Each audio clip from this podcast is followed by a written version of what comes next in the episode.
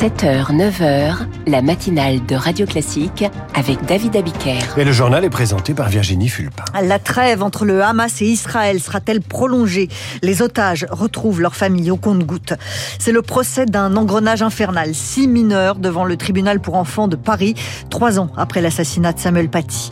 Et puis les ruptures conventionnelles favorisent-elles la hausse du chômage? Les économistes ne sont pas tous d'accord avec Elisabeth Borne. Et puis après ce journal, l'éditorial de Guillaume Tabar avec Gérard Collomb, le macronisme de 2017 perd un de ses grognards. Et puis 8h15, nous parlerons d'Europe. Thierry Breton, commissaire européen en charge du marché intérieur, du numérique, de la politique industrielle, de l'espace et de la défense. Je vais y arriver. Thierry Breton est l'invité de la matinale. Les otages du Hamas sont libérés au compte-gouttes au Proche-Orient. 17 hier, 14 Israéliens et 3 Thaïlandais. Tout s'est passé comme prévu au troisième jour de trêve. Une trêve fragile et vacillante. Samedi, on a cru que tout allait s'arrêter avec le Hamas qui accusait Israël de ne pas respecter le processus. Mais l'accord a finalement tenu bon. Depuis vendredi, les hôpitaux israéliens prennent en charge les otages libérés. Et c'est là que les familles ont pu revoir leurs proches après des semaines d'angoisse, Charlotte de Rouen. Merav Raviv a de nouveau pu serrer dans ses bras sa tante Ruth, sa cousine Karen et son petit cousin Orad, tous enlevés au kibbutz Nir Oz le 7 octobre dernier. C'était très très émouvant. On a tous pleuré, on était tous très très excités de les revoir. Orad a fêté son neuvième anniversaire en captivité, alors la famille a tenté de rattraper un peu le temps perdu. Nous lui avons montré des vidéos qu'on avait filmées pour lui pour son anniversaire qui était le 23 octobre. Il a eu beaucoup de cadeaux, ses amis sont venus, ils étaient tous très excités, ils parlaient, ils riaient, comme des enfants normaux. La joie, le bonheur d'être à nouveau réunis, Adva Adrar a elle retrouvé sa grand-mère Yafa, 85 ans. Nous avons pu la serrer dans nos bras, on essaie de l'aider à se remettre sur pied. Je suis tellement fière d'être sa petite fille. Je ne pouvais pas m'arrêter de pleurer. Et elle nous a regardé, le visage dur, l'air de dire c'est bon, je suis ici, je vais bien. Ça nous a donné tellement de force pour continuer à se battre pour tous les autres. Les familles d'otages le martèlent, il n'y aura pas de véritable soulagement tant que tous n'auront pas retrouvé leurs proches. Le reportage de Charlotte de Rouen en Israël pour Radio Classique. Pas de soulagement tant que les otages ne sont pas tous rentrés. Ils sont encore 180 aux mains du Hamas ce matin. La trêve négociée de quatre jours prend fin ce soir, à moins que Benjamin Netanyahou, le premier ministre israélien, est prêt à faire durer la trêve jusqu'à la libération de tout le monde. Le Hamas se dit aussi pour un prolongement du cessez-le-feu. Les discussions sont donc en cours et les civils palestiniens meurtris dans la bande de Gaza ne peuvent qu'approuver une trêve qui dure. À l'image d'Ahmed Achour, il dirige une ONG palestinienne d'aide à l'éducation des enfants. Au début de la guerre, il a quitté Gazaville avec sa famille pour se réfugier plus au sud. Les bombardements le jour et la nuit ont cessé. Oui, c'est bien, mais ce n'est pas ce qu'on cherche. On veut un cessez-le-feu complet, permanent, et on veut pouvoir retourner dans nos maisons à Gazaville. Ici, nos conditions de vie sont difficiles. On est presque 19 dans un appartement de 60 mètres carrés. Avant, on vivait dans la dignité. J'ai déjà vécu cinq fois la guerre, ça recommence toujours de pire en pire. Je suis très inquiet pour ma famille, mon plus jeune enfant a 6 mois. Je me sens coupable en tant que père parce que je l'ai amené dans la guerre à tout juste six mois. La nuit, je prie pour que le toit ne s'effondre pas sur mes enfants dans leur sommeil. Ahmed Achour témoigne au micro de Lauriane Toulmont. Le président américain Joe Biden milite lui aussi pour une poursuite de la trêve. Et six mineurs comparaissent devant le tribunal pour enfants de Paris trois ans après la mort de Samuel Paty. C'est le procès d'un engrenage meurtrier. Le 16 octobre 2020, Samuel Paty était assassiné devant son collège de Conflans-Sainte-Honorine dans les Yvelines, tué pour avoir montré des caricatures de Mahomet à ses élèves. L'assassin du professeur est mort, abattu par la police. Mais aujourd'hui, ce sont six mineurs qui se retrouvent devant la justice. Quel a été leur rôle? Quels renseignements ont-ils donné aux tueurs? Comment ont-ils été impliqués dans les événements qui ont conduit au drame?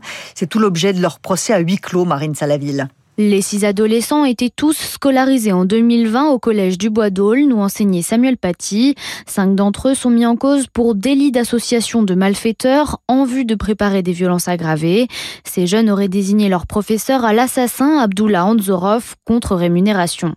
La dernière collégienne, elle, est inculpée pour dénonciation calomnieuse. Elle aurait menti sur le contenu du cours où Samuel Paty a montré des caricatures de Mahomet, cours auquel elle n'a en fait jamais assisté. mais son père, Brahim Chnina, a relayé cette version sur les réseaux sociaux, ce qui aurait mené au drame. Les faits reprochés sont des délits donc et non des crimes, car le parquet considère que les six jeunes prévenus ne savaient pas où allait mener leur dénonciation. Ils encourent jusqu'à 5 ans d'emprisonnement et entre 45 et 75 000 euros d'amende. Mais quel que soit le jugement, pour l'avocat des collègues de Samuel Paty, ils sont déjà punis à vie.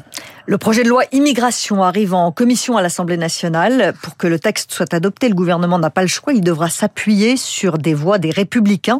Mais quelles voix? Les républicains sont divisés. 17 députés tendent la main au gouvernement.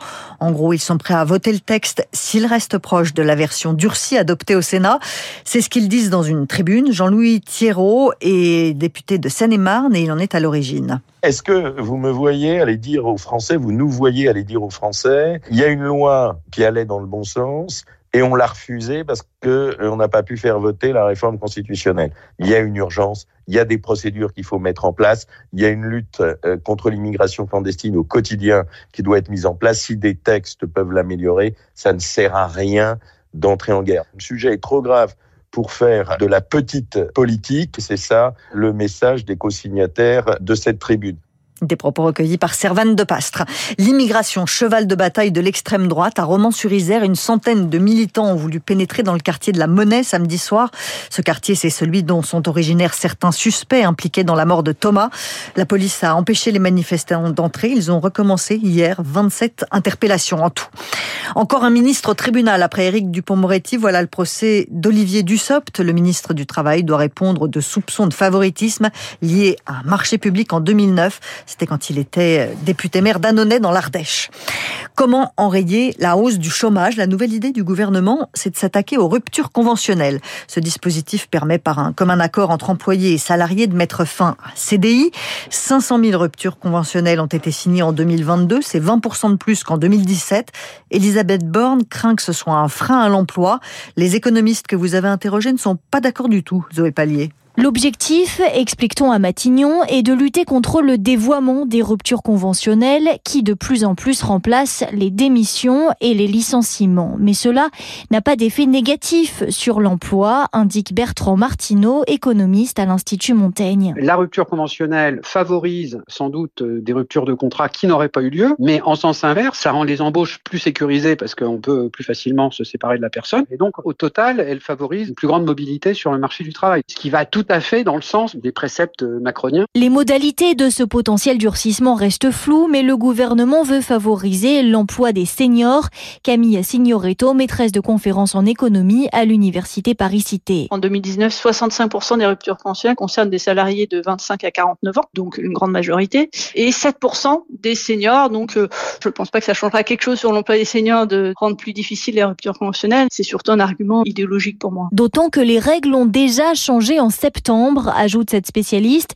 Le forfait payé par l'employeur lors d'une rupture conventionnelle a été revu à la hausse, porté à 30%, soit autant qu'en cas de mise à la retraite. Il est encore trop tôt pour en mesurer les effets. En football, on ne dit pas rupture conventionnelle, on dit limogeage pour un entraîneur, par exemple. Fabio Grosso n'en est pas là, mais le coach de l'Olympique lyonnais n'arrive pas à remettre son équipe en état de marche. Défaite 2-0 contre Lille hier. Et l'OL, bon dernier de Ligue 1. Quand on sait ce qu'a été l'Olympique lyonnais, euh, ça fait peine. Hein. À demain, Virginie, à suivre l'éditorial de Guillaume Tabar. On reste à Lyon, Gérard Collomb, l'homme qui fut le premier à croire en Emmanuel Macron. Et puis juste après, Thierry Breton, l'ancien ministre de l'économie de Jacques Chirac et commissaire européen, est l'invité de la matinale Radio Classique 8h08.